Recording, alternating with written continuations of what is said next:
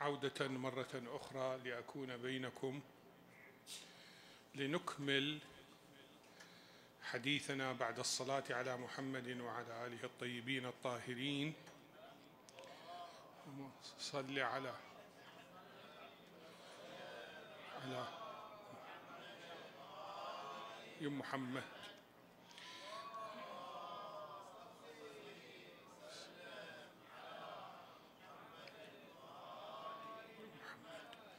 اللهم صل على محمد وآل محمد. في الليلتين الماضيتين آه، تحدثنا عن التفكير الوجودي ومن ثم عن التفكير المعاشي. وفي هذه الليلة آه، سوف نستعرض بعض الأفكار البسيطة للتنسيق بين نمطي التفكير التفكير الوجودي والتفكير المعاشي. أو ربما يطلق عليه بالتفكير الحكيم أو التفكير ذا البصيرة تفكير البصيرة. يقول الله سبحانه وتعالى في كتابه العزيز بسم الله الرحمن الرحيم. زين للذين كفروا الحياة الدنيا ويسخرون من الذين آمنوا.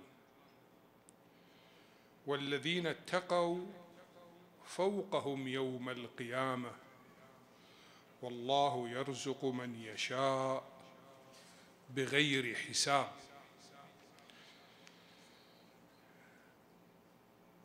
هذه الآية الكريمة ربما تلخص كل ما تحدثنا عنه وكل ما نريد أن نقوله أو أن نستوعبه من خلال نمطي التفكير.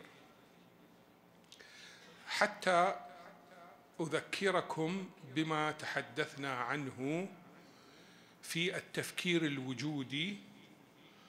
قلنا التفكير الوجودي هو التفكير في أسباب وجود الإنسان على الأرض. وأهداف وجوده وكيفية تحقيق هذا الوجود على الأرض. التفكير الوجودي يشمل التفكير بالله سبحانه وتعالى وبالدين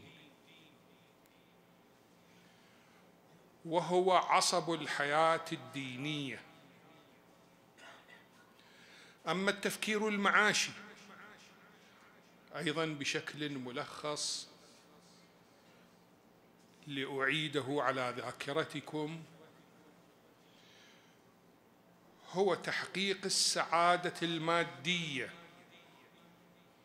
للإنسان من أكل وشرب وصحة وسعادة جسمية وعقلية ونفسية وغرائزية.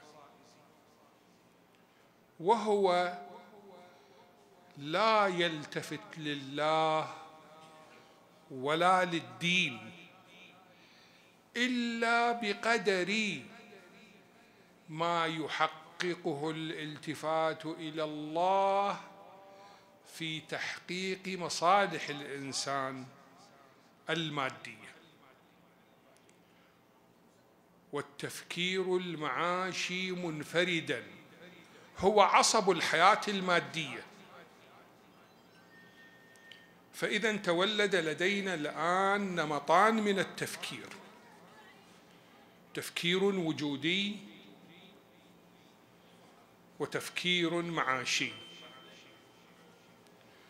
وهنا تبرز أسئلة مصيرية عند الإنسان. وهذان النمطان من التفكير نمطان يعيشهما الإنسان في حياته وينطوي تحت ظلهما الكثير الكثير من البشر سواء على شكل فردي أو على شكل جماعي بحيث تكونت كيانات اجتماعية وكيانات سياسية وكيانات علمية وكيانات اقتصادية تتبنى نمطا من أنماط هذا التفكير. هناك مجتمعات لا تعير أي أهمية لله سبحانه وتعالى ولا للدين في حياتها. تفكر تفكيرا معاشيا بحتا. وهناك فئات تفكر نمطا وجوديا أيضا بحتا لكنها أقل في تواجدها من التفكير المعاشي لأن التفكير المعاشي ضروري لحياة الإنسان واستمراره. ولكن هناك مثلا بعض المتصوفة أو بعض العرفانيين الذين ينزوون في زاوية من هذه الدنيا لا يأكلون إلا أقل القليل الذي يقيم أودهم ولا يعملون ولا.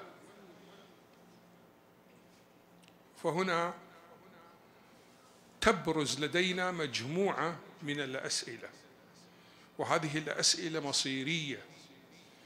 لأننا إن أجبنا عليها بطريقة أو بأخرى فهي التي سوف تحدد طريقة معيشتنا وطريقة حياتنا وطريقة عبورنا في هذه الدنيا. السؤال الأهم هل نقدم التفكير الوجودي على المعاشي أم نقدم التفكير المعاشي على الوجودي ما معنى أن نقدم؟ نقدم أي لو قدمنا التفكير الوجودي على المعاشي أي أن يكون التفكير الوجودي هو الأساس. والمعاش جزء مساعد له معين. ولو حدث تعارض في شيء أو في أمر من أمور التفكير الوجودي والمعاشي نضرب بالتفكير المعاشي عرض الحياة الحائط. ولا نعتني به. أو لو رجحنا التفكير المعاشي على التفكير الوجودي لا تكون هناك قيمة كبيرة للتفكير الوجودي. لو حدث تعارض بينهما فنضرب التفكير الوجودي عرض الحائط. فالسؤال هنا أيهما نقدم؟ هما نمطان من التفكير ونمطان ربما يعطيانا صورة متكاملة عن طبيعة ما يريده الإنسان في هذه الدنيا. ويخيل إلينا أن كل واحد منهما كاملا لا يحتاج إلى غيره من أنماط التفكير. فأيهما نقدم؟ ولو قدمنا الوجود على المعاشي فسوف نسأل ما هي المرجحات؟ لماذا هذا التقديم؟ ولو قدمنا المعاشي على الوجود نسأل ما هي مرجحات المعاشي في واقع الأمر النقطة المحورية التي ترجح أحدهما على الآخر هي الإيمان بالوحدانية لله سبحانه وتعالى. وهو أمر الوحدانية أمر مستقل عن التفكير الوجودي ومستقل عن التفكير المعاشي. يعني لو أخذنا فكرة الوحدانية مقترح الوحدانية. الوحدانية يعني أن نشهد بوجود إله وأنه أحد لا شريك له. أي بمعنى أن نقول لا إله إلا الله. لو أخذناها منفردة منفصلة منعزلة عن التفكير الوجودي والتفكير المعاشي وحللنا هذه الفكرة وانتهينا إلى أن آمنا بها. يعني آمنا بأنه لا إله إلا الله. فإذا يجب أن نحقق الألوهية ونحقق الوحدانية. أي عمل ينطوي على أن هناك شريك لله سوف يتناقض مع الوحدانية لله. فلو قلت أنني أسعى في هذه الدنيا بتفكير معاشي معناها أنه الخالق الذي خلق هذه الوسائل المعاشية لا قيمة له. أنا مستغني عنه. فإذا ينطوي الأمر على شريك لله سبحانه وتعالى. وهذا أمر يتناقض مع الوحدانية لله. والعكس صحيح. لو آمنت بأنه لا يوجد إله ولا قيمة للوحدانية فإن أي أمر يصب في مسألة الوحدانية وفي مسألة الألوهية يكون مناقضا للحياة المعيشية. يقيد الحياة المعيشية. فإذا مفتاح الاختيار ومفتاح الترجيح ومفتاح التفضيل هو أن يكون مستقلا. بأن إما أن أؤمن بالوحدانية لله سبحانه وتعالى أو أن لا أؤمن. طبعا الاستدلالات والإجابة على الإشكالات في هذا الأمر الذي أطرحه في مسألة الوحدانية والاختيار الوجودي أو اللاوحدانية والاختيار المعاشي له تفاصيل كثيرة. نحن لسنا بحاجة إلى الخوض والعمق فيها الآن. فاذا عدم الإيمان بالله يعني سيطرة التفكير المعاشي على الوجودي لأن قلنا التفكير المعاشي لا يلتفت إلى الله ولا يلتفت إلى الدين. ما معنات الله؟ معناها هناك قوة تراقب فعل الإنسان. وهناك دين فيه منظومة من التعليمات تعطى للإنسان وتقول له اتبع هذه التعليمات. إذا كنت أنا أفكر بالتفكير المعاشي لا ألتفت. لا إلى الرقيب ولا إلى النظام. فلذلك أنا أنطلق في هذه الحياة وأفعل ما أريد. كيفما أشاء بأي طريقة كانت. المهم أن أحقق تلك الأهداف المعاشية التي تحدثنا عنها. في الليلة الماضية. وإن كان هناك إيمان بالله سبحانه وتعالى فهذا يؤدي إلى سيطرة التفكير الوجودي على المعاشي. التفكير الوجودي لا ينكر أن هناك تفكيرا معاشيا. لكن هذا التفكير المعاشي مقيد أصبح. صار مقيدا صار محددا بضوابط التفكير الوجودي. وهذا هو معنى الإيمان بوحدانية الله سبحانه وتعالى على أرض التطبيق على أرض الواقع.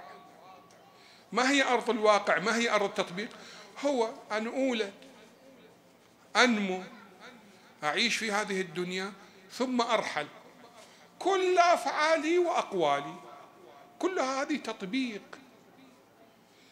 لو جعلت القيادة والسيادة للتفكير الوجودي فمعناها أنا طبقت الوحدانية لله سبحانه وتعالى على أرض الواقع. ولو نزعت التفكير الوجودي. جعلت التفكير المعاشي هو السيد هو القائد هو المسيطر هو المتحكم. فهنا أنا رفضت الوحدانية لله سبحانه وتعالى.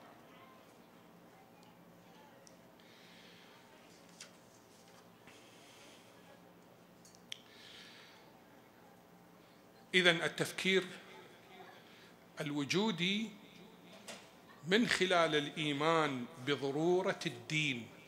لأن قلنا نحن إذا آمنا بالوحدانية لله سبحانه وتعالى هذه الوحدانية تحتاج إلى مجموعة من التعاليم التي تعلم الإنسان كيف تحقيق الوحدانية. هذه التعاليم بعض الأحيان يستطيع الإنسان أن يصل إليها من خلال عقله. وبعضها لا يستطيع الوصول إليها من خلال عقله. أما التي يستطيع الوصول إليها من خلال عقله فهو ملزم أن يطبقها. ولذلك جاءت كثير من الأخبار ومن الآيات القرآنية فيما يروى عن رسول الله إنما بعثت لأتمم مكارم الأخلاق. يعني في أخلاق لكن أنا بعثت أتمم هذه الأخلاق. هذه الأخلاق لابد أن الإنسان توصل إليها بعقله من خلال التفكير المباشر أو من خلال تراكم التجربة الإنسانية. يعني نظر إلى الشعوب والأمم والأقوام التي مرت على الأرض وصارت عندها تجارب بحيث أن تجاربها قالت بتحريم القتل. أن يقتل الإنسان أخيه الإنسان هذا فعل منكر. هذا خلق سيء. هذا أنا ما احتاج فيه بعد إلى دين. يأتي ويقول لي أن القتل ممنوع مرفوض. هذا استوصلت له أنا من خلال العقل أو السرقة. هناك بعض القضايا لا أستطيع الفصل بينها. لنفترض مثلا أنه هل يجب علي أن أعمل حتى أكل أو لا؟ أنتظر أكل من حشائش الأرض وما هو متوفر لي. ربما عقلي ما استطاع أن يصل إلى قضية حاسمة في هذا. يأتيني الدين يعطيني تعليمات يقول لي لا اذهب واعمل.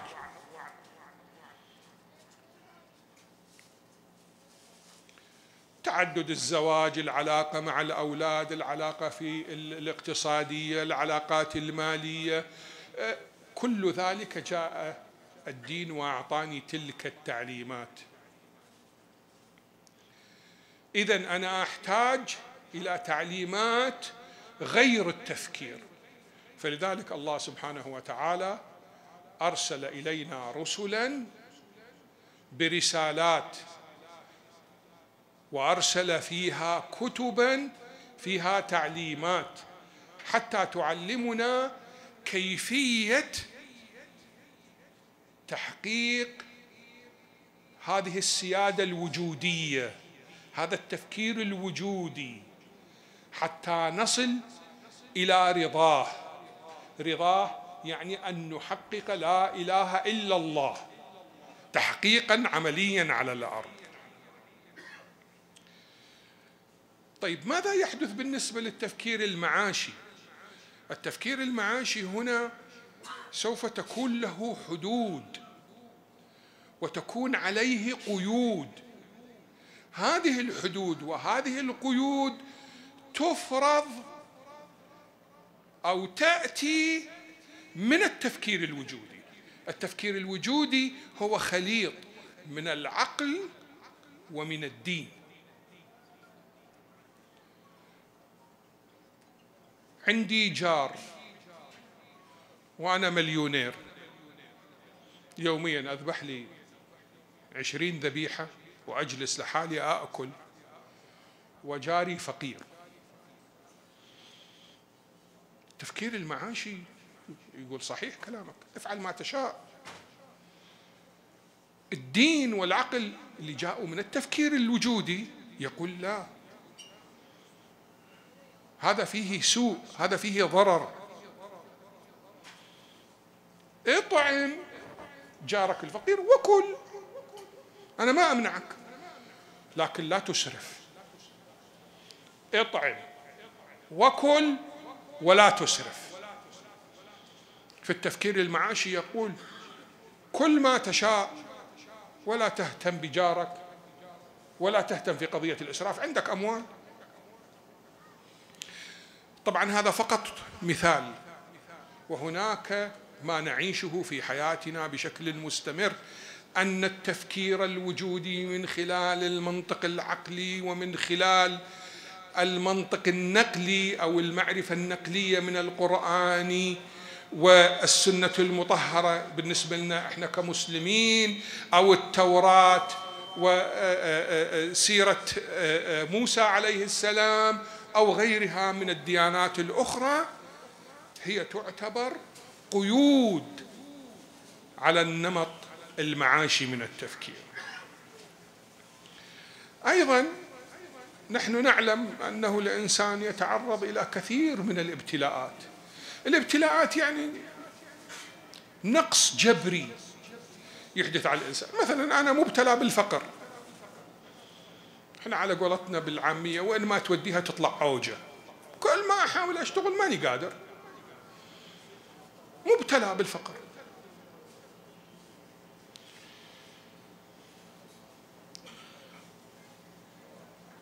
إذا كنت أنا مبتلى بالفقر. التفكير المعاشي يقول لك إذا حصلت لك فرصة تسرق اسرق. إذا ما حد يشوفك.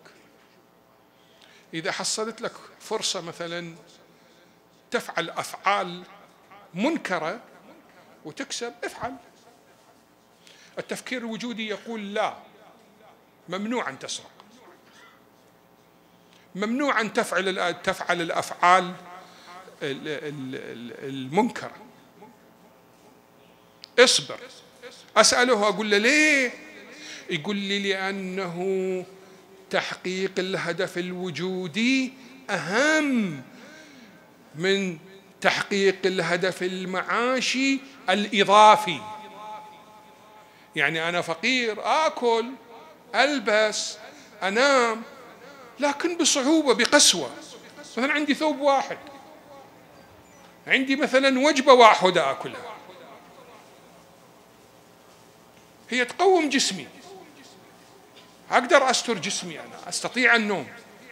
لكن لما أقارن نفسي أنا ببقية المجتمع اللي عنده خمسين ثوب واللي عنده مليان حسابه بالملايين واللي عنده قصور وال... الإيمان بالله سبحانه وتعالى يقول بسيطرة التفكير الوجودي وتقييد التفكير المعاشي يقول لي اصبر على هذا البلاء. فاذا التفكير الوجودي يضع قيود.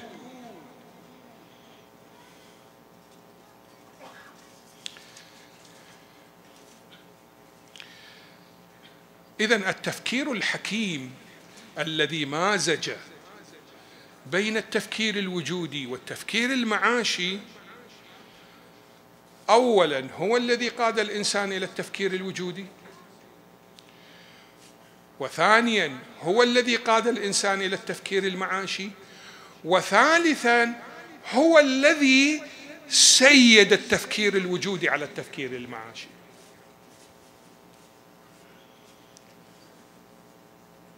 ورابعا هو الذي قاد الإنسان للإيمان بوحدانية الله سبحانه وتعالى وبحاجته أن يضع قيودا على التفكير المعاشي لتتماشى مع أهداف التفكير الوجودي.